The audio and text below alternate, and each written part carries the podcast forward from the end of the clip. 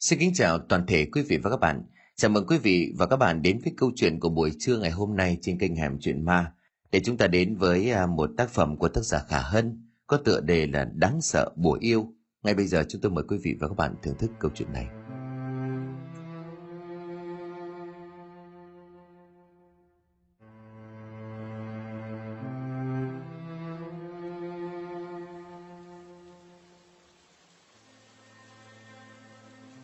Mùa mưa năm nay đến khá là sớm.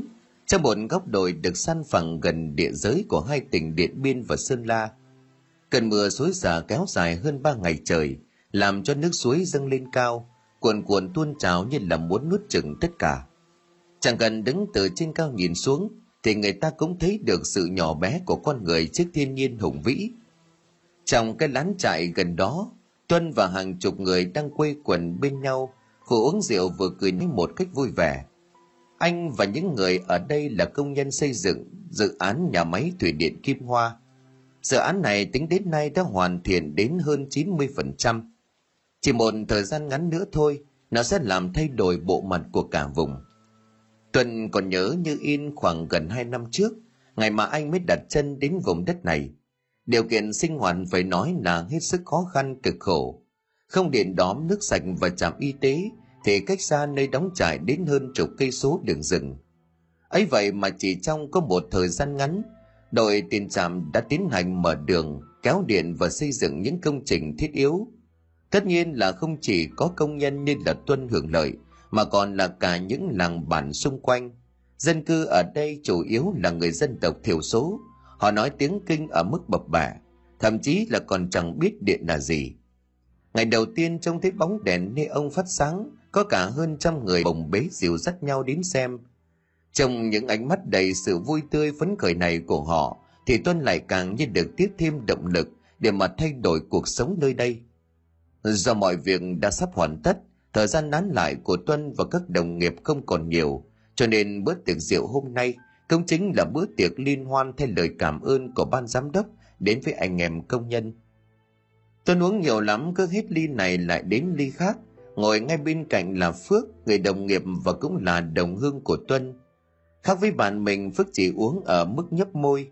Một phần vì tiểu lượng của anh không cao, phần nữa vì lúc xế chiều cơn đau bao tử hành hạ làm cho anh nôn thốc nôn tháo toàn bộ bữa trưa của mình.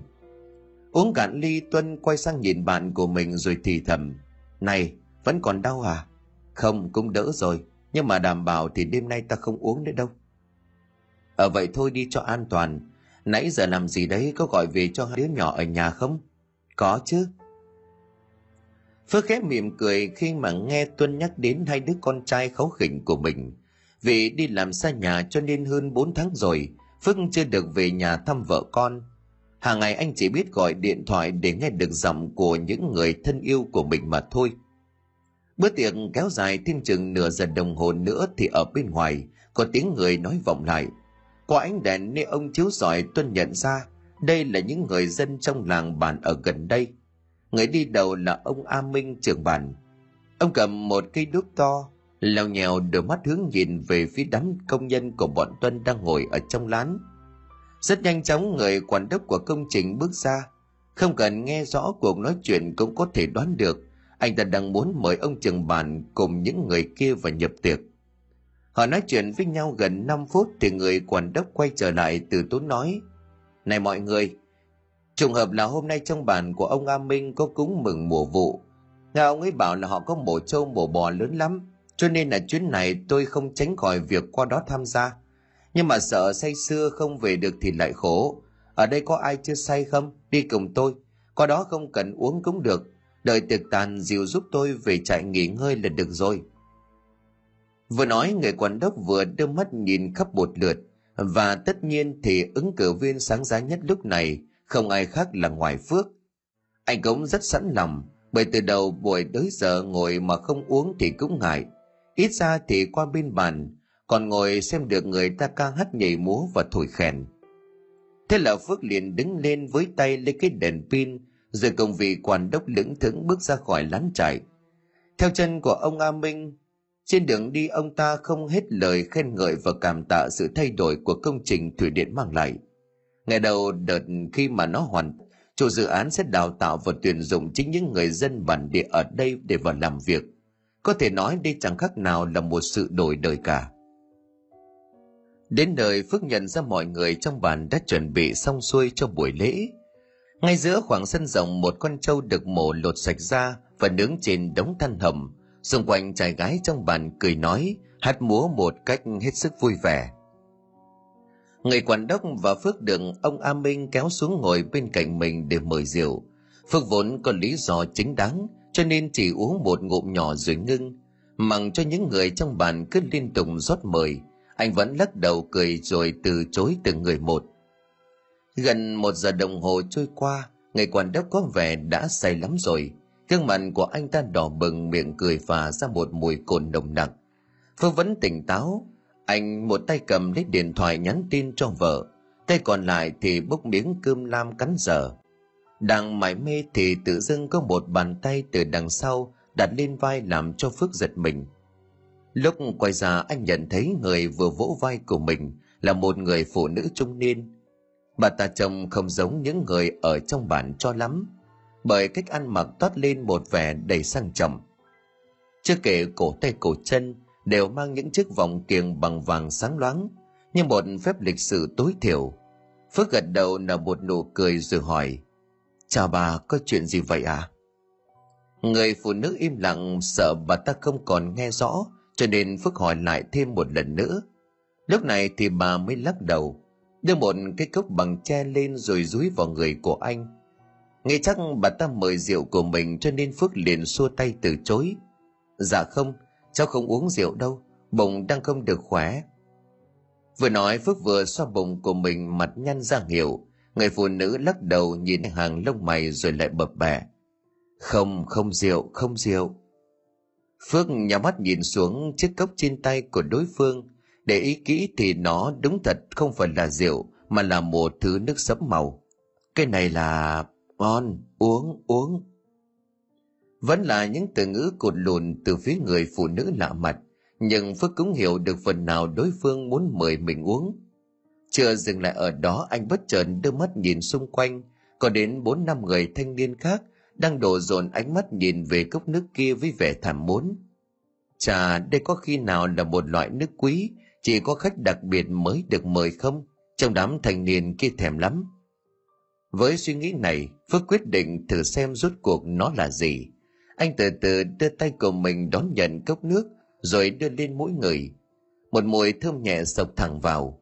Mùi này dễ chịu lắm, giống như là mùi mật ong vậy. Người phụ nữ tiếp tục ra dấu thúc giục Phước uống, và tất nhiên anh chẳng có lý do gì để từ chối. Một ngụm, 2 ngụm rồi cả cốc, Phước cảm nhận rõ rệt vị ngọt, thơm và ấm của thứ nước kia. Uống xong anh không quên trả cốc kèm theo một lời cảm ơn. Còn người phụ nữ thì nở một nụ cười tươi rói. Bà lầm bầm một tràng tiếng địa phương rồi quay lưng bỏ đi. Phước hít một hơi, đưa mắt nhìn xung quanh, vẫn là đám thanh niên trong bản ban nãy. Họ nhìn anh chằm chằm như thể muốn nói gì đó. Tuy không dám chắc nhưng trong những ánh mắt này chẳng thiện cảm mấy. Hay là họ bực vì anh được uống thứ nước kia? Thôi kệ, tốt nhất là mình đừng quan tâm tới, chứ không thì có khi lại sinh chuyện cũng nên. Thôi không nhìn đám thanh niên nữa, trở lại với bữa tiệc. Phước ngồi xuống, không quên đưa mắt nhìn sang vị quản đốc của mình. Anh ta vẫn còn đang mải mê trong cuộc vui bất tận. Phước móc điện thoại, do trời cũng không còn sớm, cho nên anh chúc vợ của mình ngủ ngon, rồi lướt xem tin tức thời sự. Nhưng tưởng đâu mọi thứ sẽ kết thúc ở đây, thế nhưng không. Khoảng chừng hơn nửa giờ đồng hồ sau thì hai mắt của anh đã bắt đầu nặng trĩu. Quái, buồn ngủ rồi sao? Nhưng mà Phước cũng rất nhanh gạt bỏ ý nghĩ ấy, bởi thường anh ngủ rất muộn. Hơn nữa tiếng nhạc và sự ồn ào xung quanh đây làm sao có thể khiến cho anh buồn ngủ được. Nghĩ vậy cho nên Phước hít một hơi, đứng lên vươn vai như thể lấy lại sự bình tĩnh cho mình. Thế nhưng cơn buồn ngủ quả thật đến nhanh hơn anh nghĩ. Anh ngồi phịch xuống đất, lẩm nhẩm được mấy câu rồi cứ như vậy hai mắt tối sầm lại. Sáng hôm sau Tuân mở mắt thức dậy thì nắng đã lên cao. Cũng may hôm nay tất cả được nghỉ, chứ không chắc sẽ ăn mấy cái biên bản liền mất. Nhìn sang bên giường bên cạnh không thấy Phước đâu, cũng không bất ngờ lắm, bởi anh đoán bạn của mình không say, cho nên giờ chắc đang lang thang dạo chơi ở đâu đó. Nằm thêm một lúc nữa cho đầu óc tỉnh táo rồi Tuân đọ mò bước xuống giường. Có lẽ như anh vẫn còn khỏe hơn nhiều người, bởi nhìn sang những gian lều ngủ gần đó vẫn còn khá đông công nhân còn đang ngủ say như chết. Tuân Phì cười lọ mọ bước về hướng nhà vệ sinh. Rửa mặt vệ sinh xong thì nhớ đến Phước, anh liền gọi điện thoại để hỏi xem anh ta đang ở đâu. Nếu tiện thì cả hai mượn xe chạy xuống thị trấn dưới kia mua một ít đồ dùng cá nhân. Thế nhưng mà gọi mãi chẳng hề thấy Phước nhấc máy. Lấy làm lạ bởi anh hiểu rõ bạn của mình, Phước rất ít khi không cầm điện thoại trên người, vì sợ vợ gọi không nghe thì lại bị ghen. Sáng nay lại là ngày nghỉ, cho nên không có lý do gì để anh ta không nhấc máy. Gọi thêm mấy cuộc nữa không có kết quả, Tuân quyết định đi tìm quản đốc để hỏi xem anh ta có biết Phước đang ở đâu. Và đến nơi thì vị quản đốc lúc này đã tỉnh, anh ta đang lọ mọ ghi chép tính toán gì trong một cuốn sổ lớn. Tuân liền cất tiếng gọi, "Anh Phong, anh Phong." "Tuân đây hả, có chuyện gì không?" "Anh Phong à, anh có thấy thằng Phước đâu không? Em gọi cho nó từ nãy giờ không có được." "Phước hả? Mày nhắc tao mới nhớ, tới giờ này vẫn còn cay nó đây này." "Sao thế hả?" "Thì đêm qua rõ ràng là tao nhờ nó đi cùng tao đến bản, để xong tiệc ở bên đó thì đưa tao về. Ban đầu qua đúng là nó không có uống thật, thế nhưng mà bẵng đi một lúc quay đi quay lại không thấy nó đâu, làm tao phải lặn lội một mình mò về. Trên đường đi cứ tưởng là lạc rồi chứ, may mà lết được đến nơi, tỉnh rượu mẹ nó luôn." Nghe những gì mà Phong vừa nói thì Tuân nhíu mày lấy làm lạ, bởi thường ngày Phước đâu phải là một người không giữ lời, đêm qua anh ta lại còn đau bao tử kiêng rượu nữa. Vậy thì làm gì có cái chuyện mê say chơi bời mà quên luôn người quản đốc của mình. Càng nghĩ Tuân lại càng thấy không hợp lý. Thế là anh hỏi Phong vị trí của bản làng kia, rồi tức tốc mượn xe máy để chạy đi tìm. Đường đến bản không xa, nhưng mà hơi khó đi vì đêm qua có mưa lớn. Phải mất đến hơn nửa giờ đồng hồ thì Tuân mới thấy được mấy căn nhà sàn lấp ló sau hàng cây. Tuân chạy thẳng vào bên trong, dừng chống xe rồi đảo mắt nhìn xung quanh. Chắc hiện giờ đang là ban ngày, cho nên những người đàn ông đều đã lên trên nương cả rồi. Trong bản bấy giờ chỉ có lác đác vài bóng phụ nữ và đám trẻ con mà thôi. Phải khó khăn lắm Tuần mới tìm được một người có thể nói được tiếng Kinh. Được sự chỉ dẫn của họ, anh tìm đến nhà của ông trưởng bản tên A Minh. Đến nơi, ông A Minh lúc này đang ngồi trên bậc thang trước nhà, miệng ngậm một tẩu thuốc khá dài rồi phì phèo từng hơi, trông thư thái lắm. Nhận ra Phước thì ông vội vàng đứng dậy nhoẻn miệng cười. "Chào, cậu là công nhân ở nhà máy thủy điện phải không?" "Vâng đúng rồi, cháu chào ông." Cậu tới đây có việc gì?" Tuần bước tới gần hơn thuật lại lý do cho sự xuất hiện của mình. Nghe xong thì ông A Minh có vẻ bất ngờ, ông lại hỏi, "Ủa, cậu không biết gì hả? Hay là bạn cậu chưa nói lại?" "Biết gì thưa ông?" "Thì bạn cậu đã chấp nhận ở lại trong bản để làm rể rồi." "Cái gì ạ?" Tuân liền thốt lên, anh còn đưa tay phẩy phẩy, "Thôi nào ông, đừng có trêu cháu, chắc là đêm qua thằng Phước nó say cho nên ngủ lại phải không ạ? Giờ chỉ chỗ nó đi, cháu qua đưa nó về chứ vắng mặt lâu quản đốc kỷ luật thì khổ." "Không, tôi không có trêu." Sự nghiêm túc trên mặt của ông A Minh làm cho Tuân khựng lại, nhưng làm sao anh có thể tin được vào những gì ông ta vừa nói. Ông A Minh có vẻ cũng không muốn để cho Tuân nghệt mặt ra thêm nữa, cho nên lững thững bước xuống cầu thang rồi thì thầm, "Thôi, cậu cứ đi theo tôi rồi sẽ rõ." Tuân theo chân của ông A Minh băng qua hơn chục căn nhà sàn, cuối cùng thì họ dừng lại trước một căn nhà cao ráo, có mái cao hơn hẳn so với những căn nhà xung quanh. Chưa kịp hỏi xem đây là đâu thì ông A Minh đã cất tiếng gọi lớn, "Có ai ở nhà không?" Rất nhanh chóng một bóng người bước ra để mở cửa, nhưng chính bóng người này lại khiến cho Tuấn như không thể tin vào mắt của mình. "Phước!" Anh lắp bắp gọi tên của đối phương. Đúng thật là Phước. Thế nhưng mà anh bước xuống bậc thang gỗ, miệng cười tươi nhìn Tuân. "Chào ông trưởng bản, Tuân mày tới rồi hả? Mau vào đây chơi đi." "Phước, làm gì mà sáng giờ ta gọi không nhấc máy vậy?" Ta bận lau cửa nhà cho nên là không có để ý." "Rồi mày ở đây làm gì? Biết mấy giờ rồi không? Ông Phong ông ấy cay mày rồi đấy, lần này có khi cắt thưởng như chơi." Thế nhưng trước những lời đe dọa của Tuân thì Phước lại dừng dưng như là chẳng quan tâm. Anh còn xua tay kéo vai của đối phương mà thủ thỉ. Nào, mày vội gì, vào trong nhà uống nước đi rồi nói chuyện một tí. Phước, mày bị gì vậy? Mau về thôi nào. Về đâu? Đây là nhà của tao mà. Cái gì? Càng nghe thì Tuân lại càng như lật từ trên trời rơi xuống. Bất ngờ nối tiếp bất ngờ, từ bên trong nhà một cô gái dân tộc bước ra. Trông thấy cô, Phước liền nhoẻn miệng. Đây, giới thiệu với mày, đây là vợ sắp cưới của tao. Khỏi phải nói, đến lúc này đây thì Tuân không thể giữ được bình tĩnh nữa rồi. Anh nghiến răng gắt lên một tràng. Này Phước, mày có bị điên không à? Ăn nói cái gì? Lỡ Huệ nhà nghe được thì cô ấy buồn sao? Mày yên tâm đi. Phước vẫn giữ thái độ thờ ơ một nụ cười cợt nhả của mình. Chuyện về Huệ tao tự khắc biết được xử lý. Bây giờ tao có cuộc sống mới rồi, không quan tâm đến mấy thứ đó nữa đâu.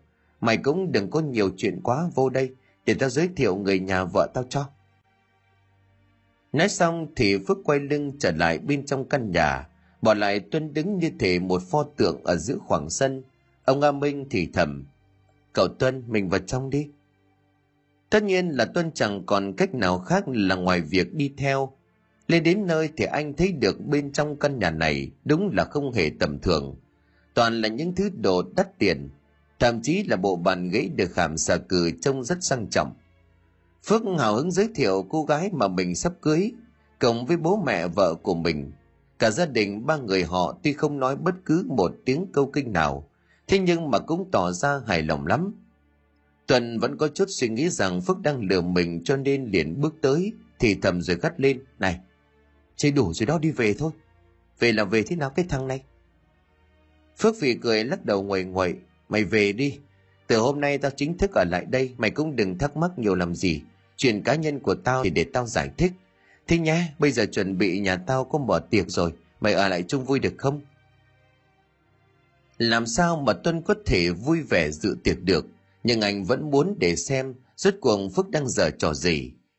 Và rồi trong bữa tiệc anh thấy bạn của mình tu rượu ừng ngực, như chẳng hề biết cơn đau bao tử là gì. Uống say, Phước lại được cô gái mà anh gọi là vợ dìu vào trong phòng. Đúng là ngủ chung, điều mà trước đây Tuân có nằm mơ cũng chẳng thể nào nghĩ ra được.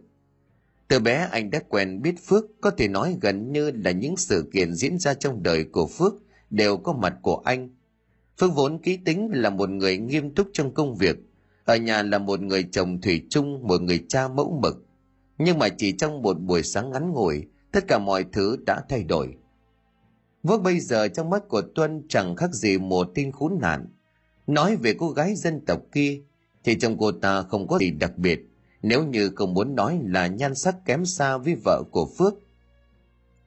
Đã thế hai hàm răng còn nhuộm đen ngòm, trông gớm chết đi được. Giữa trưa tiệc tàn nhưng mà Tuân không chịu đựng thêm được nổi nữa, anh quyết định đứng dậy và ra về. Trên đường đi Tuân như kẻ mất hồn, anh không nhìn được đường, trong đầu liên tục suy nghĩ về Phước.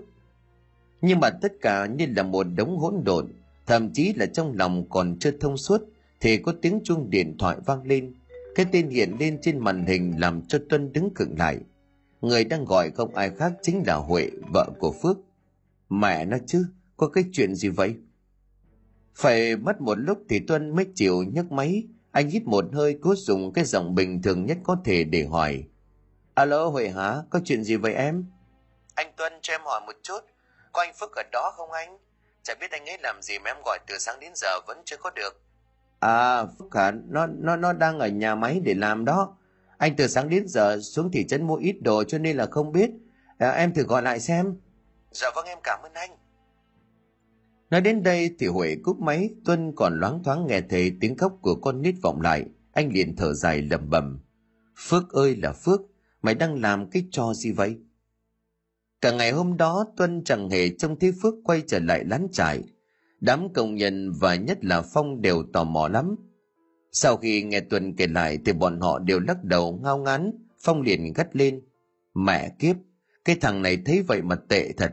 Mới hôm nào tao còn nghe thấy nó khoe vợ khoe con với tao, bây giờ lại ham mê nhà giàu trong cái bản kia mà bỏ hết tất cả. Đúng là hết đường mà nói. Tuân nghe những lời gièm pha về bạn của mình thì cũng chỉ còn biết ngồi im lặng mà thôi. bởi anh làm gì còn lời nào để có thể nói được. Đêm nay trời không mưa, nhưng có sương giá dày đặc và rét lắm. Tôi ngồi trong lều lướt điện thoại trong vô thức rồi nghĩ về Huệ. Từ hôm qua đến giờ cô không gọi lại cho anh thêm lần nào. Chả có lẽ Huệ đã liên lạc được với Phước. Nhưng mà mọi chuyện cứ như thế này, Huệ chấp nhận chia tay chồng của mình sao? Mặc cho ngay đứa con, đứa thì mới 5 tuổi, đứa còn nhỏ thì mới 1 tuổi rưỡi. Khẩm, không thể nào như vậy được. Nghĩ đến đây thì Tuân quyết định sẽ tìm và nói chuyện với Phước thêm một lần nữa, hy vọng là anh ta sẽ suy nghĩ lại. Nói là làm, bất chấp sự lạnh giá ở bên ngoài, Tuân với tay lấy cái áo khoác dày treo trên vách rồi trùm lên người. Trời đêm tối đen như mực, ánh sáng từ chiếc đèn pha của chiếc Honda cũ giống như là một đống lửa nhỏ nhoi lẻ loi dưới con đường đèo quanh co. Đến được bàn thì kim đồng hồ đã chuyển sang hơn 9 giờ tối. Tuần không cần tìm nhà ông A Minh nữa, mà cứ như vậy chạy thẳng đến nhà của Phước. Đứng ở bên dưới anh thấy nó được đóng cửa kín mít. Qua những kẽ hở thì không thấy có bất cứ một dấu hiệu nào của một tia sáng dù là nhỏ nhoi nhất. Tuần hít một hơi, móc điện thoại ra rồi bấm số của Phước. Không có người nhấc máy, Tuân liền lẩm bẩm, ngủ rồi sao? Khoan bỏ cuộc, Tuân gọi thêm một lần nữa, nhưng mà lần này đã có phản hồi lại. Alo Phước, mày đấy hả? Tuy nhiên vẫn không có tiếng trả lời, Tuân liền gọi lớn hơn. Alo Phước, có nghe tao nói gì không? Alo?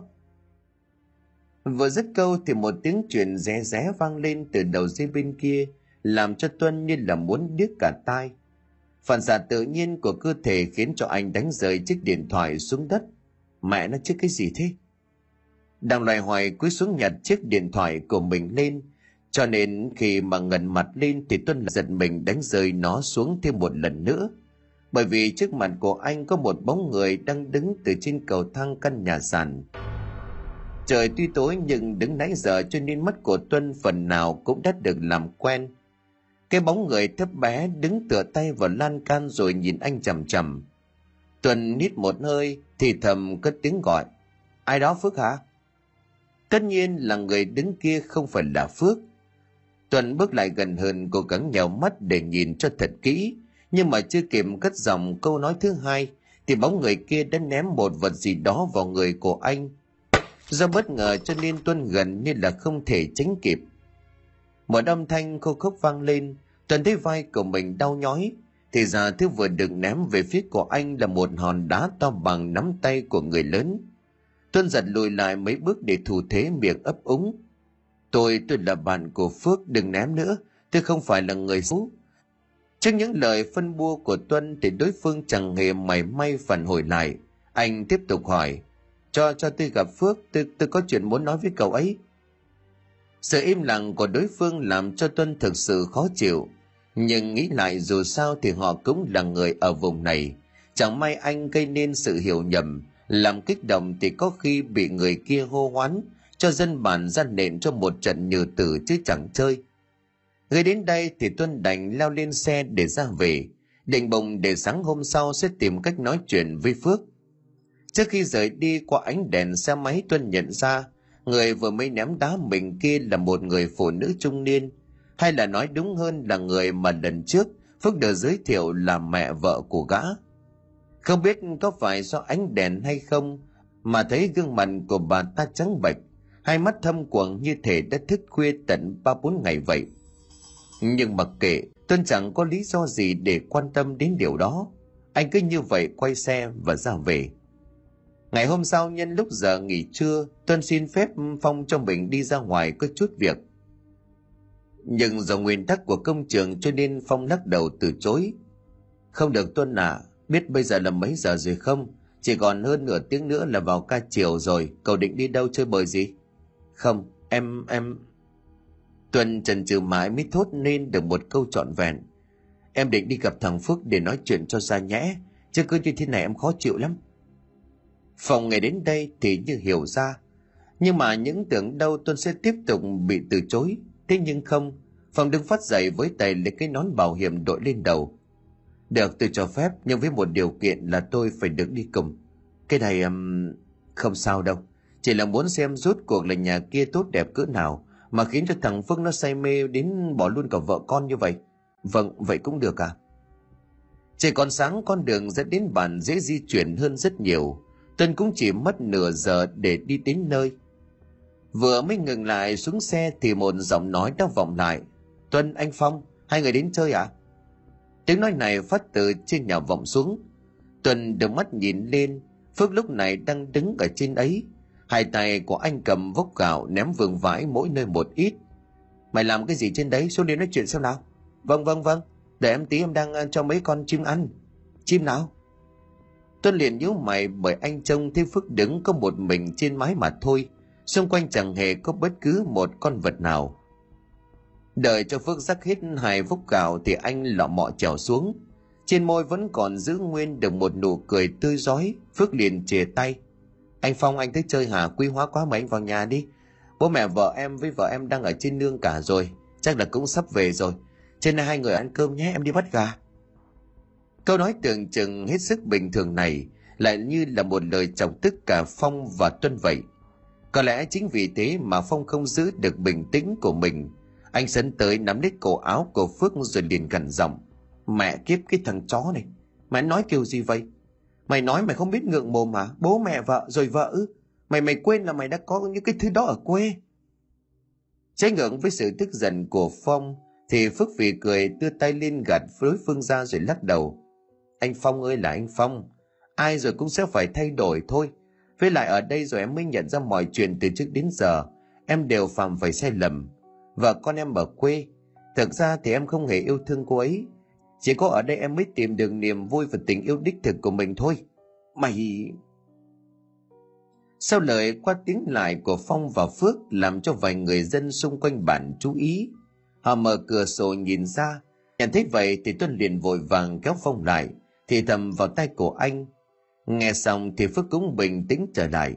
Tuy nhiên ánh mắt vẫn không hề ngớt đi sự tức giận đối với Phước. Phước này, Tuân lên tiếng nói bằng một giọng hết sức ôn hòa. Thôi thì bây giờ mày đã có lựa chọn con đường như vậy thì tao cũng chẳng biết phải nói gì. Mong là sau này mày không phải ân hận. Nói đến đây thì Tuân quay sang Phong. Thôi mình về đi anh. Hai người thất thểu quay bước lưng đi. Phước nhoẻn miệng cười rồi nói với. Này, sao hai người không ở lại ăn cơm trưa này? Chẳng biết những lời nói này có phải là để chọc tức hay không, nhưng mà Tuân và Phong cũng chẳng muốn quan tâm nữa. Họ cứ như vậy mà rời đi. 2 tháng sau thì công trình thủy điện cuối cùng cũng đã hoàn thành và được đưa vào trong sử dụng. Điều này cũng đồng nghĩa với việc nhiệm vụ của Tuân đã kết thúc. Anh có khoảng thời gian 2 tuần lễ để trở lại quê nhà nghỉ ngơi trước khi có chuyến đi vào trong miền Nam để thi công công trình tiếp theo của công ty. Thời gian qua tuy đã gần như là loại bỏ được cái tên Phước ra khỏi đầu của mình, nhưng mà cho đến ngày hôm nay, khi mà ngồi trên chuyến xe khách từ thành phố Điện Biên trở về thị xã Châu Thanh, thì trong lòng của Tuân cảm thấy có chút hụt hẫng lắm. Bởi nếu không biết gì biến cố kia thì người ngồi bên cạnh anh lúc này sẽ là Phước. Anh ta sẽ hào hứng mua một đống quả bánh cho hai đứa con gái của mình. Làng xóm xung quanh khi ấy thì thích hai người trở về cũng sẽ vui vẻ lắm. Cả đám tổ chức nhậu nhẹt cho đến tận khuya. Sau hơn 8 giờ thì chiếc xe dừng lại ở bến cuối cùng. Tuần vác chiếc ba lô trên vai, lững thững bước xuống xe. Từ bến này về nhà của anh khá gần, cộng thêm với việc ngồi trên xe cả một quãng đường dài, buồn chân cho nên Tuân quyết định quốc bộ chứ không đi xe thổ. Cứ như vậy anh vừa bước đi vừa rít từng khói thuốc. Không biết là vô tình hay là cố ý mà trước khi rẽ về hướng nhà của mình, Tuân lại đứng khựng trước một căn nhà cấp 4 nho nhỏ gần chợ. Tất nhiên là căn nhà này chẳng hề xa lạ gì với Tuân, bởi nó chính là nhà của Phước, nơi mà anh thường lui tới mỗi khi ở quê. Đứng giữa từ ngoài đường cái nhìn vào, căn nhà cũng không khác so với lần gần nhất mà Tuân ghé chơi. Tuy nhiên thứ mà anh thực sự quan tâm bây giờ đó là cuộc sống của mẹ con Huê. Không biết cô có ổn sau khi gánh chịu cú sốc mà Phước đem tới hay không. Đang loay hoay thì đột nhiên có tiếng xe ngừng lại ở sau lưng. Theo phản xạ thì Tuân xoay người nhận ra là một người đàn ông cao to từ trên chiếc xe máy tay gà bước xuống. Đối phương nhìn anh thì cũng hỏi ngay. Chào anh là ai? Trước cửa nhà tôi làm gì đó? Cái gì? Nhà anh? Đúng rồi, nhà của tôi sao vậy? Trước lời khẳng định của đối phương thì Tuân còn chưa kịp biết chuyện gì xảy ra, thì người đàn ông kia đã móc ra một chùm chìa khóa, tra vào cái ổ trên cổng rồi mở nó ra. Đây chẳng khác gì như là một lời xác thực cho câu nói lúc nãy. Tuân ngỡ cả người. Phúc có vợ, còn Huệ, chẳng lẽ cô với người đàn ông này cũng... Miệng của anh lẩm bẩm. Vậy anh là gì của Huệ? Huệ nào? À, ý của anh là chủ nhà cũ hả? Chủ nhà cũ? Càng nghe thì Tuân lại càng mơ hồ, nhưng rồi anh cũng được đối phương giải thích. Thì ra Huệ đã bán căn nhà này gần 1 tháng rồi dọn đi. Ngày đầu đứa con cô ấy bị bệnh gì đó cho nên phải bán gấp lắm. Cái gì? Trời đất ơi, sao lại ra nông nỗi này? Anh có thể chỉ giúp tôi địa chỉ mới của cô ấy được không? Cái này thì tôi không rõ. Thế nhưng mà nghe nói là cô ấy chuyển đến thuê nhà ở khu gần chùa Thiên Tịnh. Hay là anh thử đến đó hỏi đi, biết đâu người ta chỉ cho. Vâng. Tuân gật gù rối rít cảm ơn người đàn ông kia rồi quay người. Anh gọi một chiếc xe thồ nhắm thẳng hướng chùa Thiên Tịnh mà chạy tới. Đến nơi, việc tìm kiếm tung tích cổ Huệ có chút khó khăn, bởi đây là một vùng ven thị xã, dân cư không dày đặc. Huệ cũng chuyển đến mới không lâu, cho nên là chắc không thân thiết cùng ai. Cuối cùng sau hơn 1 giờ đồng hồ dò hỏi, thì Tuân cũng được một bà hàng nước chỉ đến một căn nhà nhỏ, nằm lọt thỏm trong con hẻm sau lưng của chùa Thiên Tịnh. Đứng trước cổng chùa thì Tuân đưa mắt nhìn vào bên trong. Cánh cửa chỉ khép hờ cho anh biết bên trong có người. Mất thêm một vài phút lấy tinh thần thì Tuân liền cất tiếng gọi. Có ai nhà không? Vừa dứt lời thì từ bên trong có tiếng lộp cộp vào bóng người đẩy cửa bước ra. Nhìn đó không ai khác là Huệ. Trông cô ốm hồn trước rất nhiều, gương mặt lộ rõ vẻ hốc hác, tiêu tụy. Về phần của mình, Huệ cũng không giấu nổi sự bất ngờ khi nhận ra Tuân, cô liền ấp úng. Anh Tuân. Chào Huệ, anh hay tin là em đã bán nhà chuyển đến đây cho anh đi sang thăm. Vâng, em cảm ơn anh, mời anh vào trong nhà. Vào bên trong căn nhà đập vào mắt của Tuân lúc này là một căn phòng khá sập sệ, bàn ghế cũ mềm, kèm theo đó là một mùi mốc khá là khó chịu. Chúng chẳng có ấm trà như mọi khi ở căn nhà cũ. Huệ rót một cốc nước lọc nói với vẻ ngượng ngùng. Anh Tuân thông cảm, nhà em không có trà. À không sao, hai đứa nhỏ đâu cả rồi? Dạ đứa lớn thì đang đi học, còn đứa nhỏ thì em gửi ở nhà bà ngoại. Nói thêm mấy câu nữa thì Tuân cũng đề cập đến chuyện của Phước. Huệ thì khóc như mưa, kể về cái ngày định mệnh ấy. Sau cả buổi sáng không tin làng được với chồng, thì đến cuối ngày cô nhận được cuộc gọi của anh. Phước thông báo rằng anh sẽ lấy vợ mới. Mọi liên hệ của anh đối với cô và hai đứa con hoàn toàn chấm dứt. Anh đồng ý để lại mọi tài sản ở quê cho cô, bao gồm cả căn nhà. Thậm chí Phước còn mắng cả bố mẹ đẻ của mình khi họ có ý định khuyên can con trai. Sự việc kéo dài đến cả tuần rồi kết thúc bằng việc Phước khóa cả sim, tắt điện thoại để không còn ai liên lạc được với mình nữa. Chuyện của chồng còn chưa thỏa thì một tai họa lại tiếp tục ập tới, khi mà đứa con út của cô bất ngờ khóc ré lên rồi ôm ngực gào khóc.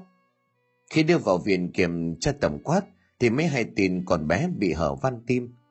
Gần như là khoảng thời gian đó, một mình Huệ phải vật lộn với thần chết để níu kéo sinh mạng cho con của mình. Bố mẹ của Tuân hay tin thì cũng khuyên cô nên bán căn nhà của hai vợ chồng để lo để chữa cho con. Huệ vốn không muốn động vào, nhưng mà chứng kiến hình ảnh để đau đớn của con gái thì cô không còn sự lựa chọn nào khác. Không may cả phẫu thuật thực hiện thành công, giờ con bé được Huệ gửi về nhà ngoại cho bố mẹ của mình chăm sóc, còn cô thì ở lại đây, đi làm thêm kiếm tiền đưa con gái lớn. Nghe xong câu chuyện của Huệ, Tuân lại càng thêm phẫn uất. Anh ta quả thật là không đáng mặt đàn ông. Hai người trò chuyện thêm một lúc thì Tuân cũng xin phép ra về, vì trời đã xế chiều rồi. Ra đến ngoài đường cái, Tuân rút một điếu thuốc rồi rít một hơi thật sâu, cố gắng gạt bỏ những luồng suy nghĩ tiêu cực về Phước và Huệ. Dù sao thì giờ anh cũng đã dành thời gian cho gia đình, bạn bè và những cuộc vui của mình. 3 ngày của kỳ nghỉ trôi qua, Tuần vẫn đi nhậu với một vài người bạn và hàng xóm. Cái tên Phước thỉnh thoảng vẫn được nhắc đến, nhưng mà không còn quá nhiều sự quan tâm từ anh nữa. Thế mà đêm nay sau khi trở về nhà từ cuộc nhậu, anh mở điện thoại lên và hết sức bất ngờ, bởi vì cả chục cuộc gọi đến từ Huệ đã xuất hiện. Quái, cô ấy gọi mình có việc gì vậy? Tuân lẩm bẩm, máu tò mò thôi thúc anh gọi trở lại. Sau vài tiếng tít tít, giọng của Huệ vang lên ở đầu dây bên kia. Anh Tuân ơi, anh Phước anh ấy về rồi. Câu nói của Huệ làm cho Tuân như tỉnh khỏi cơn say, anh thậm chí còn hỏi lại đến 2-3 lần. Anh Phước về rồi, anh ấy về rồi. Thế là mặc cho trời đang tối, Tuân liền leo lên xe máy rồi chạy thẳng đến căn nhà thuê của Huệ. Đến nơi, vào trong nhà không khóa cửa, thấy bên trong có ánh đèn hắt ra, Tuần cứ như vậy mà bước vào. Và rồi đập vào mắt của anh là một cái thân người nằm co ro trên chiếc ghế dài. Huệ từ bên dưới nhà nhanh chóng xuất hiện thì thầm. Anh Tuân, anh tới rồi hả? Nhỏ thôi, anh Phước anh ấy đang chợp mắt. Tuân gần như là không tin vào mắt của mình, bởi người đang nằm co ro lúc này chính là Phước. Nhưng khi nhìn kỹ lại thì quả nhiên đúng là anh ta. Phước đã thay đổi quá nhiều, trong người anh ta như thể ốm đi đến hơn cả chục cân. Tay lộ ra cả gân xanh, còn gương mặt thì đen nhèm hốc hác. Hỏi ra mới biết lúc xế chiều ngày hôm nay, Huệ vừa chờ con gái đi học về đến trước cổng thì bắt gặp Phước đang ngồi gục ở gần đó. Trông thấy cô, anh lao tới ú ớ khóc nghẹn lên. Nhưng do nhất thời chưa nhận ra được chồng cho nên Huệ giật mình, suýt lan lên để kêu cứu. Cũng may từ trong cổ áo của Phước lộ ra sợi dây chuyền thì Huệ mới nhận ra đó là chồng của mình. Nếu như trước đây Huệ định bụng sẽ la mắng chửi rủa người đàn ông phụ bạc, nhưng hiện tại trông thấy dáng vẻ của anh, cô thực sự không nỡ. Cộng thêm đứa con gái khóc lóc ôm ghì lấy Phước, cho nên cô đành để cho anh vào trong nhà. Và đến nơi, Huệ hỏi vì lý do tại sao Phước quay về. Thế nhưng chưa kịp nói ra thì anh cứ trợn trừng mắt lên, như thể trông thấy một thứ gì đáng sợ lắm vậy. Sợ hãi thêm một lúc thì Phước nằm xuống ghế rồi thiếp đi đến tận bây giờ. Trước những gì vừa diễn ra, Huệ rối lắm. Cậu nghĩ đến Tuân cho nên gọi đến anh để nhờ sang giúp đỡ. Nhưng mà do đang đi nhậu cho nên Tuân chẳng để máy nghe được. Nghe hết câu chuyện, Tuân lại nhìn xuống Phước. Quả thật anh cũng đâu thể ngờ được rằng lại gặp được đối phương, lại còn trong cái tình trạng như thế này. Càng nghĩ Tuân lại càng cảm thấy khó hiểu. Chẳng phải anh ta sung sướng vui vẻ với lựa chọn của mình sao? Đến lúc này Phước cục cựa người tỉnh dậy. Tuân còn chưa kịp mở lời để bắt câu chuyện thì từ trong miệng của Phước phun ra một thứ dung dịch màu đen ngòm. Mùi hôi tanh của nó sộc vào mũi làm cho Tuân như là muốn nôn theo. Huệ lo lắng, cậu bước tới vừa vỗ vào vai của chồng vừa hỏi, anh có sao không? Phước ngẩng mặt lên nhìn thấy Tuân thì lại càng thêm kích động. Anh ta há to miệng ú ớ gì rồi ngã mật trên chính bãi nôn của mình rồi ngất lịm đi. Thế không ổn, Tuân liền bảo Huệ đưa Phước vào bệnh viện để thăm khám, biết đâu anh ta bị bệnh gì đó. Thế nhưng chuyện lạ lại tiếp tục diễn ra, bởi khi đưa Phước vào bệnh viện thì qua 2-3 giờ đồng hồ khám tổng quát, bác sĩ chẳng hề tìm ra được bất cứ một bất thường nào về sức khỏe của anh ta. Có chẳng chỉ là do cơ thể suy nhược, cần bồi bổ nghỉ ngơi điều độ mà thôi. Đến tận sáng hôm sau, Phước tỉnh lại, trông sắc mặt của anh ta không khá hơn là bao. Huệ mua đồ ăn vào, Phước không những không ăn được mà còn tỏ ra sợ hãi, giống như đó là một thứ gì đó kinh dị lắm vậy. Thế tình trạng này, Tuân cũng dần quên đi sự tức giận của bản thân. Anh bước vào trong phòng thì thầm hỏi thăm, Phước, mày thích trong người sao? Sao không ăn đi? Không chịu ăn đi làm sao có sức? Trước câu hỏi của đối phương, Phước chỉ lắc đầu, thậm chí còn cố xoay người để tránh cho mắt của mình trông thấy phần thức ăn. Thế vậy Huệ tỏ ra bất lực lắm. Cô sụt sùi, cô nén những giọt nước từ hai con mắt đỏ hoe của mình. Gần như cả ngày hôm đó Phước chẳng bỏ được thứ gì vào miệng, ngoại trừ một ít sữa và nước lọc. Kỳ lạ là không có một câu trả lời thích đáng nào cho cái tình trạng của anh ta. Nếu cứ như vậy Phước có khi sẽ chết vì kiệt sức. Trời sập tối thế ở cũng không được giải quyết vấn đề gì, cộng thêm phòng bệnh đông đúc chật chội, cho nên Huệ và Tuân quyết định cho Phước xuất viện, hy vọng biết đâu về nhà anh ta sẽ được yên tĩnh mà tịnh dưỡng. Phước được Tuân trở về, còn Huệ thì bắt xe ôm chạy theo. Đi được nửa đường Tuân quay sang hỏi, Phước này, bây giờ chỉ có tao với mày đàn ông với nhau, mày đừng nên giả vờ, Huệ nó còn thương mày thật. Nếu mày nhận ra sai lầm của mình trở về làm lại từ đầu thì tốt, chứ đừng bày trò nữa, nó đủ khổ rồi. Những tưởng đâu mình bắt thóp được đối phương, thế nhưng không. Câu trả lời mà Tuân nhận được là những tiếng khục khặc vọng lại từ tận trong cổ họng của Phước. Không biết anh ta nói gì, nhưng mà đến khi hỏi thêm lần nữa Phước lại im lặng. Về đến cổng nhà, Tuân cho Phước bước xuống xe, trong lòng vẫn cố gắng khuyên nhủ đối phương. Thế nhưng Phước thì vẫn vậy, anh ta đưa cặp mắt đầy vô hồn nhìn lảo đảo xung quanh mình, như thể không hề quan tâm đến Tuân vậy. Có chút khó chịu, anh quyết định mặc kệ, đợi cho xe ôm chở Huệ chạy về đến nơi. Sao lại Phước cho cô anh sẽ về, không có liên quan gì nữa. Nhưng đúng lúc ấy, từ bên trong ngôi chùa Thiên Tịnh vang lên tiếng gõ chuông. Nếu như đối với Tuân đây là một chuyện hết sức bình thường nơi cửa Phật, thì phần Phước lại hoàn toàn ngược lại. Anh ta há hốc mồm, trừng mắt nghiến răng rồi hét lớn. Tiếng hét làm cho Tuân vừa giật mình vừa lo sợ, bởi nếu lỡ có ai đó ngoài nhìn vào, có khi sẽ nghĩ anh vừa làm gì anh ta nữa. Tiếng hét thất thanh của Phước ngay lập tức kéo theo sự chú ý của mấy chú tiểu trong chùa đang quét dọn ở gần đó. Đến hồi chuông thứ 3 thì Phước lúc này không còn đứng vững, anh ta quỳ gối xuống đất, miệng nôn thốc nôn tháo ra một thứ chất dịch nhầy màu đen hôi thối. Tuần rối lắm, anh vừa nhìn Phước vừa nhìn đám chú tiểu rồi xua tay, như thể phân mình là mình không biết. Lúc này Huệ cũng vừa về đến nơi, cô không tránh khỏi sự bàng hoàng và rối trí. Khi mà nhìn thấy tình trạng của chồng mình như vậy, Huệ liền gào lên, anh Phước, anh sao thế này? Cô quay ra người chạy xe ôm rồi mếu máu, anh à, anh làm ơn trợ giúp chồng em quay lại bệnh viện với. Đông lúc ấy thì có tiếng hét vọng lại, Tuần đưa mắt nhìn theo thì nhận ra người vừa mới lên tiếng đây là một vị sư già. Trong đám chú tiểu cúi đầu thi lễ thì chắc ông cũng là một vị cao tăng ở ngôi chùa Thiên Tịnh. Ông bước thật nhanh tới, dùng tay kéo Huệ ra, đừng chạm vào, đừng chạm vào. Trong lúc mọi người còn chưa kịp hiểu chuyện gì xảy ra thì vị sư cởi luôn tấm áo cà sa đang mặc trên người, chùm lên người của Phước.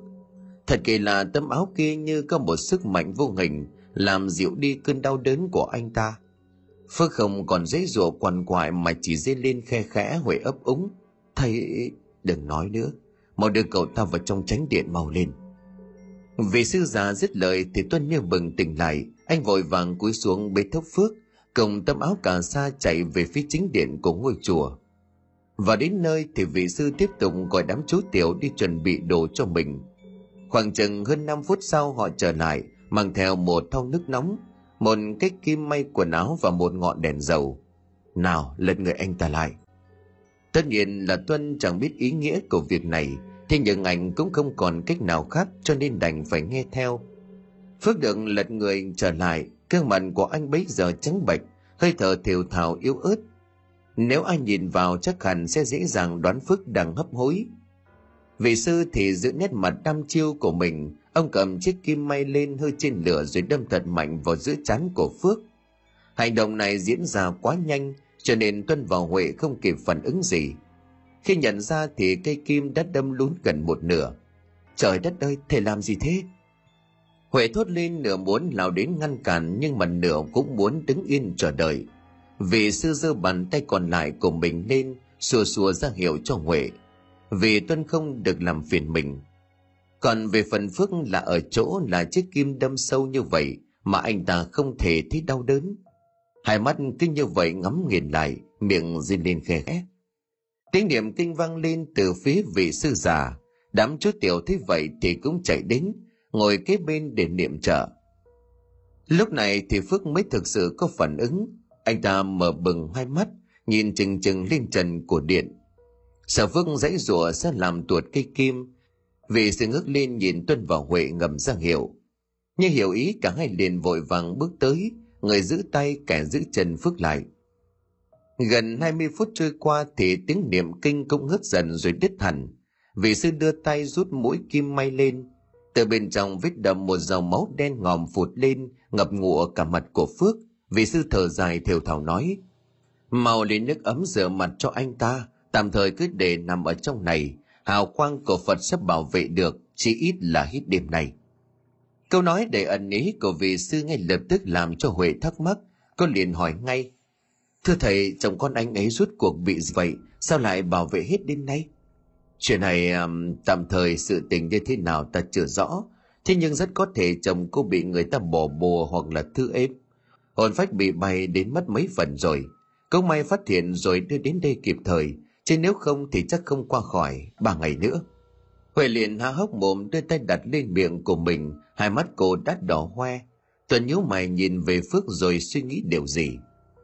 Khoảng hơn 11 giờ khuya Phước tỉnh lại, nhưng mà điều làm cho cả Tuân và Huệ bất ngờ đó chính là câu nói đầu tiên của anh. Đói quá, có gì ăn không, đói quá. Tất nhiên trong chùa không có thịt cá gì cả. Chú Tiểu lấy cho Phước một tô cơm, bên trên chỉ có một vài miếng đậu hũ kèm với nước tương. Ấy vậy mà anh ta ăn lý ăn để như thể người chết đói vậy. Nhìn thấy hình ảnh này Huệ quả thực không kiềm nổi hai dòng nước mắt. Ăn uống xong Phước thở ngắt ra từng hơi, vị sư già đang nghỉ ngơi ở gian sau, hai tin cũng ngay lập tức có mặt. Nhìn thấy Phước ông liền thét lớn, mau bịt hai tay lại. Phước giật mình nhưng cũng vội làm theo, vị sư đưa mắt nhìn ra bên ngoài, ra hiệu cho chú Tiểu đóng cửa tránh điện lại. Tiếp đến đồng bước tới bàn thờ Phật tổ thắp một nén hương, rồi không cắm mà mang ra đưa cho Phước. Cầm lấy, không cần bịt tai nữa. Đợi cho Phước cầm nén hương trong tay của mình, ông nói tiếp. Bây giờ thì kể hết mọi chuyện ra đi. Trước câu nói của vị sư kia Phước nhướng mày lên lắc đầu nguẩy nguẩy. Không phải sợ, ở trong đêm nó không làm được gì anh đâu. Phước quay sang nhìn xung quanh như thể dè chừng ai đó. Sau khi cảm thấy an toàn Phước mới bắt đầu kể lại toàn bộ sự thật. Số là trong cái đêm ấy mà anh được cử đi theo Phong đi đến bàn ăn liên hoan. Mọi chuyện hết sức bình thường khi mà đến khi anh uống cốc nước lạ rồi ngất đi. Lúc tỉnh dậy Phước thấy mình đang nằm trong một căn nhà sàn. Chưa hết xung quanh là một nhóm 4-5 người lạ mặt. Anh Toàn vùng dậy để bỏ chạy thì nhận ra cả tay chân đều bị trói nghiến từ bao giờ. Phước u ớ nói, các người làm gì vậy, mau thả tôi ra. Mặc cho những lời kêu gào từ Phước, đám người kia vẫn đứng yên trơ trơ như không nghe thấy. Bây giờ một người phụ nữ từ đằng sau bước tới. Phước lờ mờ nhớ được đây chính là người phụ nữ trung niên đã đưa thứ nước kia cho anh uống. Bà ta một tay cầm gậy tre, tay còn lại thì đặt lên đầu của Phước. Âm thanh từ chiếc gậy được bà ta đập xuống sàn giống như một lời nói vô hình len lỏi trong đầu của anh vậy. Phước từ chỗ vùng vẫy muốn thoát ra, thành thả lòng cả người, hai mắt đờ đẫn mụ mị cả đi. Lúc này đám người kia dắt thêm một cô gái trẻ còn khá trẻ tới. Cô gái đứng trước mặt của Phước đưa tay chạm vào môi của anh. Kể từ giây phút ấy trở đi, đầu của Phước chỉ đồng nhất một suy nghĩ là mình phải lấy cô này làm vợ, mình yêu thương duy nhất một mình cô ta. Đến khi trời sáng hẳn Phước hoàn toàn không nhớ thêm được gì ngoài tư tưởng lấy vợ mới cho mình. Ngay cả những lời đối đáp với Tuân và Phong sau đó hoàn toàn là những lời tự thốt ra từ miệng của Phước nhưng không được anh kiểm soát. Mãi cho đến một ngày Phước trong lúc lau dọn nhà thì vô tình làm vỡ một cái chum được thờ ở trong nhà. Từ trong chum một làn khói đen bốc lên rồi lao vụt đi. Công chính lúc này đầu óc của anh như là bừng tỉnh, nhớ lại được mọi chuyện. Những người trong nhà lúc ấy hoảng hốt lắm, thậm chí cô gái mà Phước lấy làm vợ đột nhiên bật ngửa ra, trợn mắt phun máu rồi chết bất đắc kỳ tử. Khỏi phải nói Phước sợ lắm, nhìn lúc đám người kia đang rối ren thì anh nhanh chân chạy lao ra khỏi nhà chạy như bay. Phước tìm đến nhà máy thủy điện nhưng lúc này những người thi công đã không còn ở đó, thậm chí anh còn suýt nữa bị bảo vệ đuổi đánh.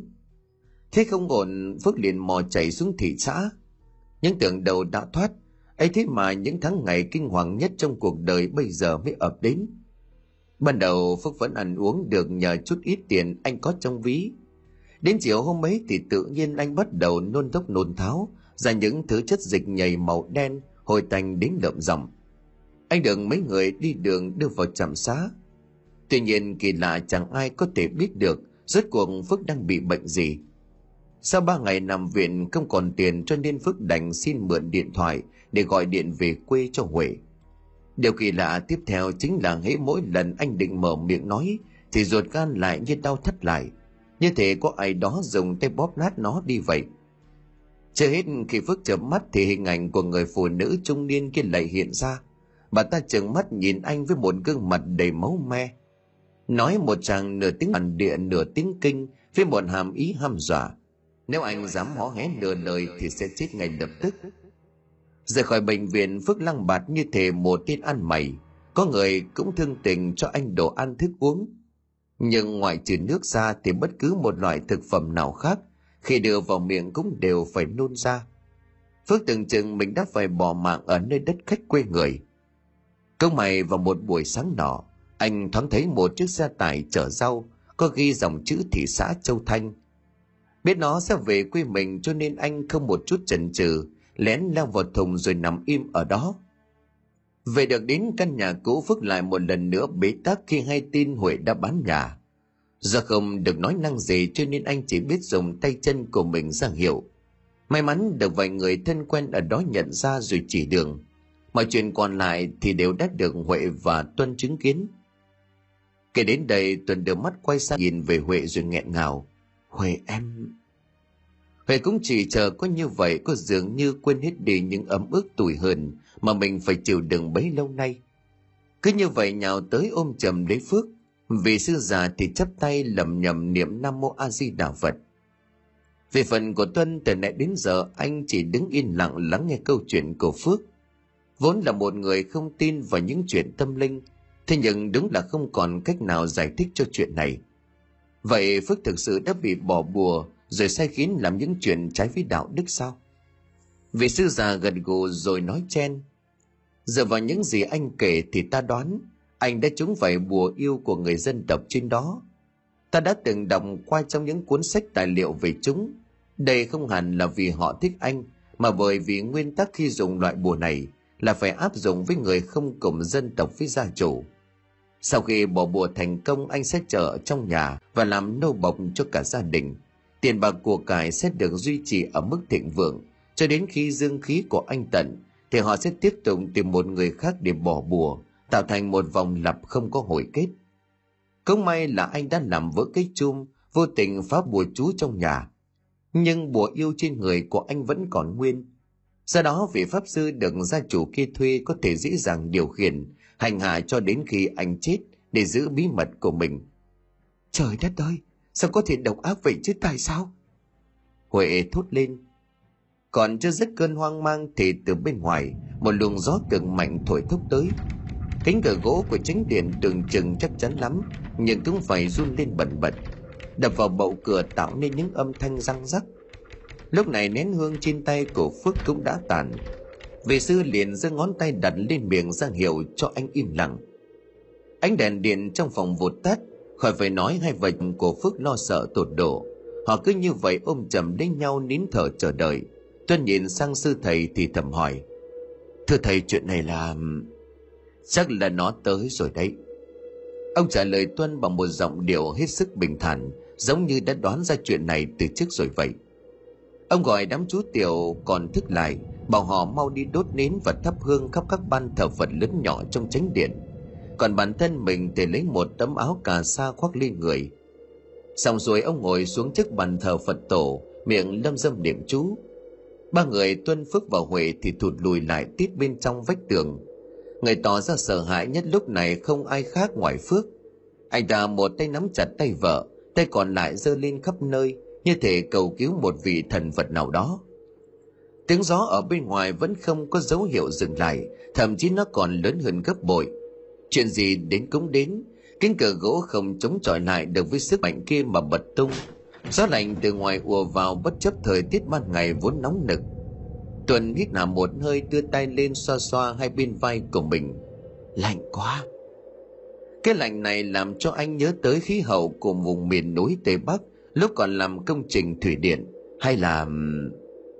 Đúng như điều Tuân lo sợ, ngoài tiếng gió xa thì dường như còn có một giọng nói văng vẳng vọng lại. Cái giọng nói này là của một người phụ nữ, nó trầm khàn, thứ ngôn ngữ được dùng cũng không phải là tiếng Kinh phổ thông. Ánh sáng từ những ngọn nến lúc này cũng bắt đầu phát huy tác dụng của mình. Cả chánh điện lại bừng sáng. Lạ thay, gió lớn như vậy mà chúng không hề bị tắt bất cứ một ngọn nào. Vị sư đọc xong bài kinh của mình thì cầm lấy chuỗi hạt trên tay, rồi cứ như vậy ném thẳng ra ngoài sân. Gần như ngay lập tức, một tiếng hét xé lên xé tan bầu không khí im lặng từ nãy đến giờ. Tiếng kẻ hét nghe đầu đớn tức tưởi. Sau khi tiếng hét dứt hẳn thì gió cũng bắt đầu dịu lại. Đợi cho mọi thứ thật sự im ắng, vị sư mới ra hiệu cho mấy chú tiểu sửa lại cánh cửa của chính điện. Về phần của mình, ông lúc này có vẻ như đã thấm mệt. Ông quay sang đưa mắt nhìn Phước rồi nói: "Anh tạm thời cư trú ở đây ít hôm, nó không dám quay lại nữa đâu. Thế nhưng mà đây cũng chỉ là một biện pháp tạm thời. Bùa trong người của anh ta tùy biết, nhưng mà lại không có cách để trục nó ra. Bây giờ chỉ mong biết đâu nó suy nghĩ lại rồi buông tha cho." Phước cúi đầu cảm ơn vị sư, đồng thời nắm chặt hai nắm tay của mình lại. Anh nghiến răng gầm gừ: "Mẹ nó chứ, cái loại tà đạo này, ta sẽ sống mái với mày một phen." Thì đối phương có vẻ mất bình tĩnh, Tuân liền ngăn lại: "Này, đừng có hấp tấp, nó ở trong tối còn mình ngoài sáng, mày định làm gì? Nhưng mà ta đâu thể cứ để mọi chuyện như vậy. Mày không thấy nó hành hạ tao thừa sống thiếu chết. Tao hận lúc đó sao tao lại bỏ chạy mà không chém chết bằng hết chúng nó chứ. Thôi đừng có mà điên. Đúng là nó bỏ bùa mày, nhưng mà nếu lúc đó mày chém người thì bây giờ việc mày vướng phải tù tội cũng có khác gì khổ sở bây giờ đâu." Thế Tuần nói cũng có phần đúng, cho nên Phước đành im lặng, thở hắt ra từng hơi. Huệ đưa tay vuốt vuốt lưng của chồng thủ thỉ: "Anh Phước, em xin lỗi.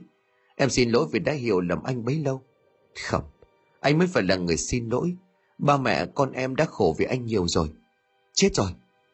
Huệ liền thốt lên, bởi nghe nhắc đến con cô mới nhớ. Cả ngày hôm nay rối bời chuyện của Phước cho nên cô không để ý tới nó.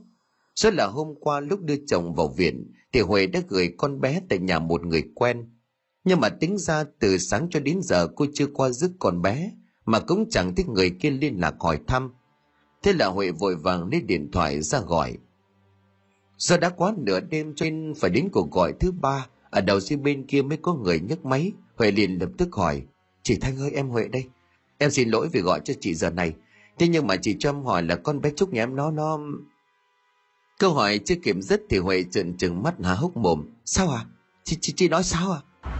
Không biết bên kia trả lời thế nào, nhưng mà Huệ hoảng đến mức đánh rơi cái chiếc điện thoại xuống. Phước liền hỏi: "Huệ, có chuyện gì vậy em?" "Anh ơi, chị Thanh báo là con Trúc nhà mình đã được đón về rồi." "Cái gì? Ai đón? Em ở đây mà." "Em không biết, chị ấy bảo là chính em vừa mới ban nãy đến đón con bé." "Sao có thể như vậy được? Rõ ràng em ở đây từ chiều đến giờ mà." Nhưng rồi Phước cũng lờ mờ nhận ra điều gì đó. Anh đưa mắt nhìn về phía vị sư già. Ông ta lúc này sắc mặt không được bình thường. "Thôi chết rồi. Phước lầm bầm, vừa chạy ào ra bên ngoài. "Đừng, mau ngăn lại!" Tiếng của vị sư thét lên gọi theo. Câu mày Tuân đứng gần đó cũng nhanh tay kéo Phước lại. Anh ta lúc này có vẻ không còn giữ được sự minh mẫn. Phước vừa gào lên vừa cố gắng đẩy tay của Tuân ra. "Đừng cản tao, tao phải đi cứu con tao." Thế không ổn, Tuân đưa tay đánh một cái vào sau gáy của Phước.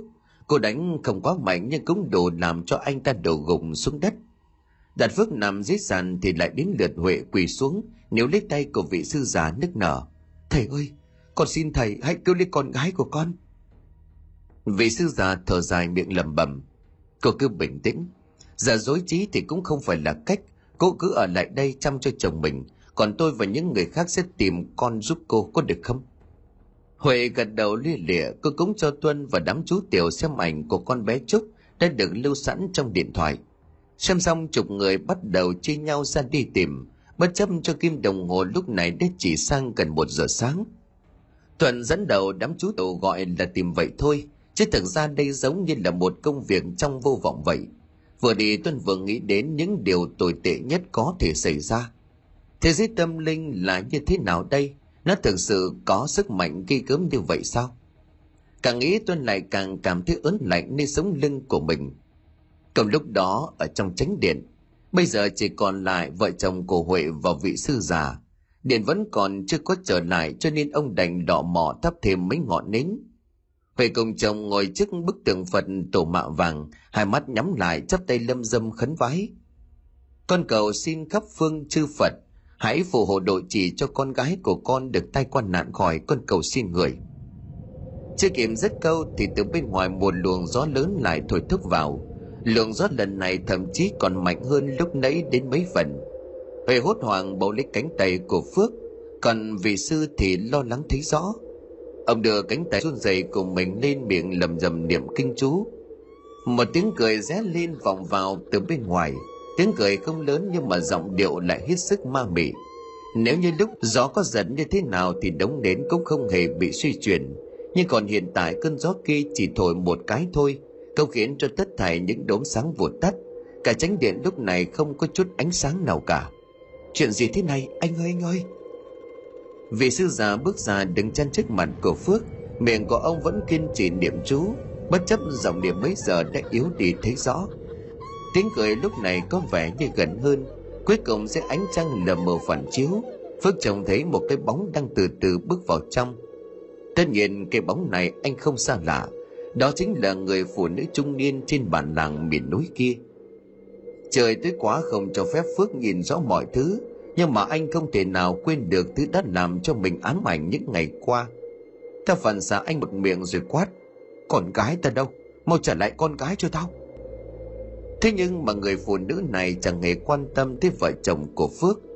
Thế đang thu hút toàn bộ ánh nhìn chính là vị sư giả kia. Ông ta đang nhắm mắt, không biết có nhận ra đối phương đang đến gần mình không nữa. Cuối cùng người phụ nữ chỉ còn cách vị sư già chừng 3 bước chân thì đột nhiên ông mở bừng mắt, chộp lấy tay của đối phương kéo sát lại. Tiếp đến miệng của ông bắt đầu niệm một bài kinh rất lạ, không giống như những bài kinh từ nãy đến giờ ông từng niệm. Tác dụng của nó cũng nhanh chóng được phát huy. Người phụ nữ há hốc mồm cố gắng giãy giụa để mong thoát khỏi. Thế nhưng mà nghĩ cũng lạ, một ông già ở tuổi gần đất xa trời đi còn chậm chạp mà lại có đủ sức để giữ chặt một người phụ nữ trung niên. Dòng đọc kinh của vị sư già mỗi lúc một lớn, kéo theo đó là sắc mặt của bà phù thủy cũng tối sầm lại. Và rồi khi tiếng đọc ngừng lại, từ trong người vị sư như thể có một luồng sức mạnh vô hình nào đó hất văng bà phù thủy về phía cánh cửa. Bà ta há miệng trợn trừng mắt ngáp ngáp, ú ớ thêm mấy tiếng rồi ngất lịm đi.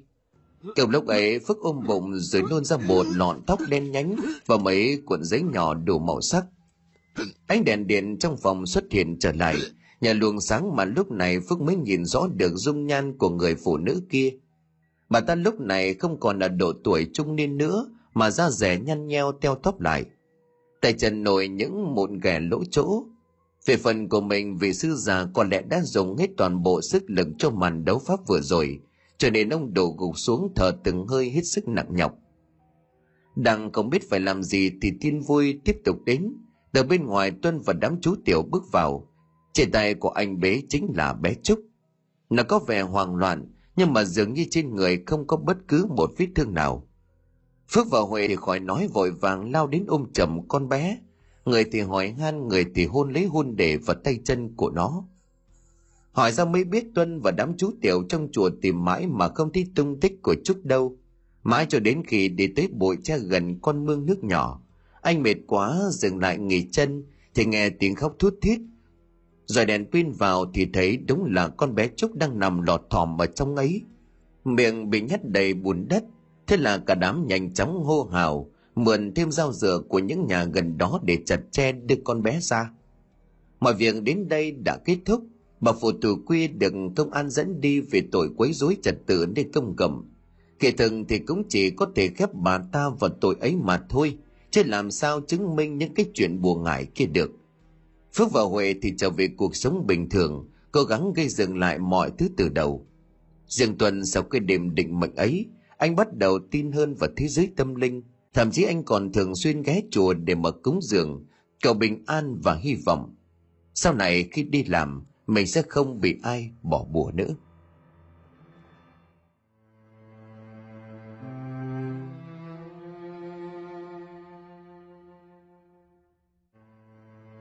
Xin cảm ơn quý khán thính giả đã chú ý đón nghe. Xin kính chào tạm biệt quý vị và xin hẹn gặp lại quý vị và các bạn trong những câu chuyện tiếp theo.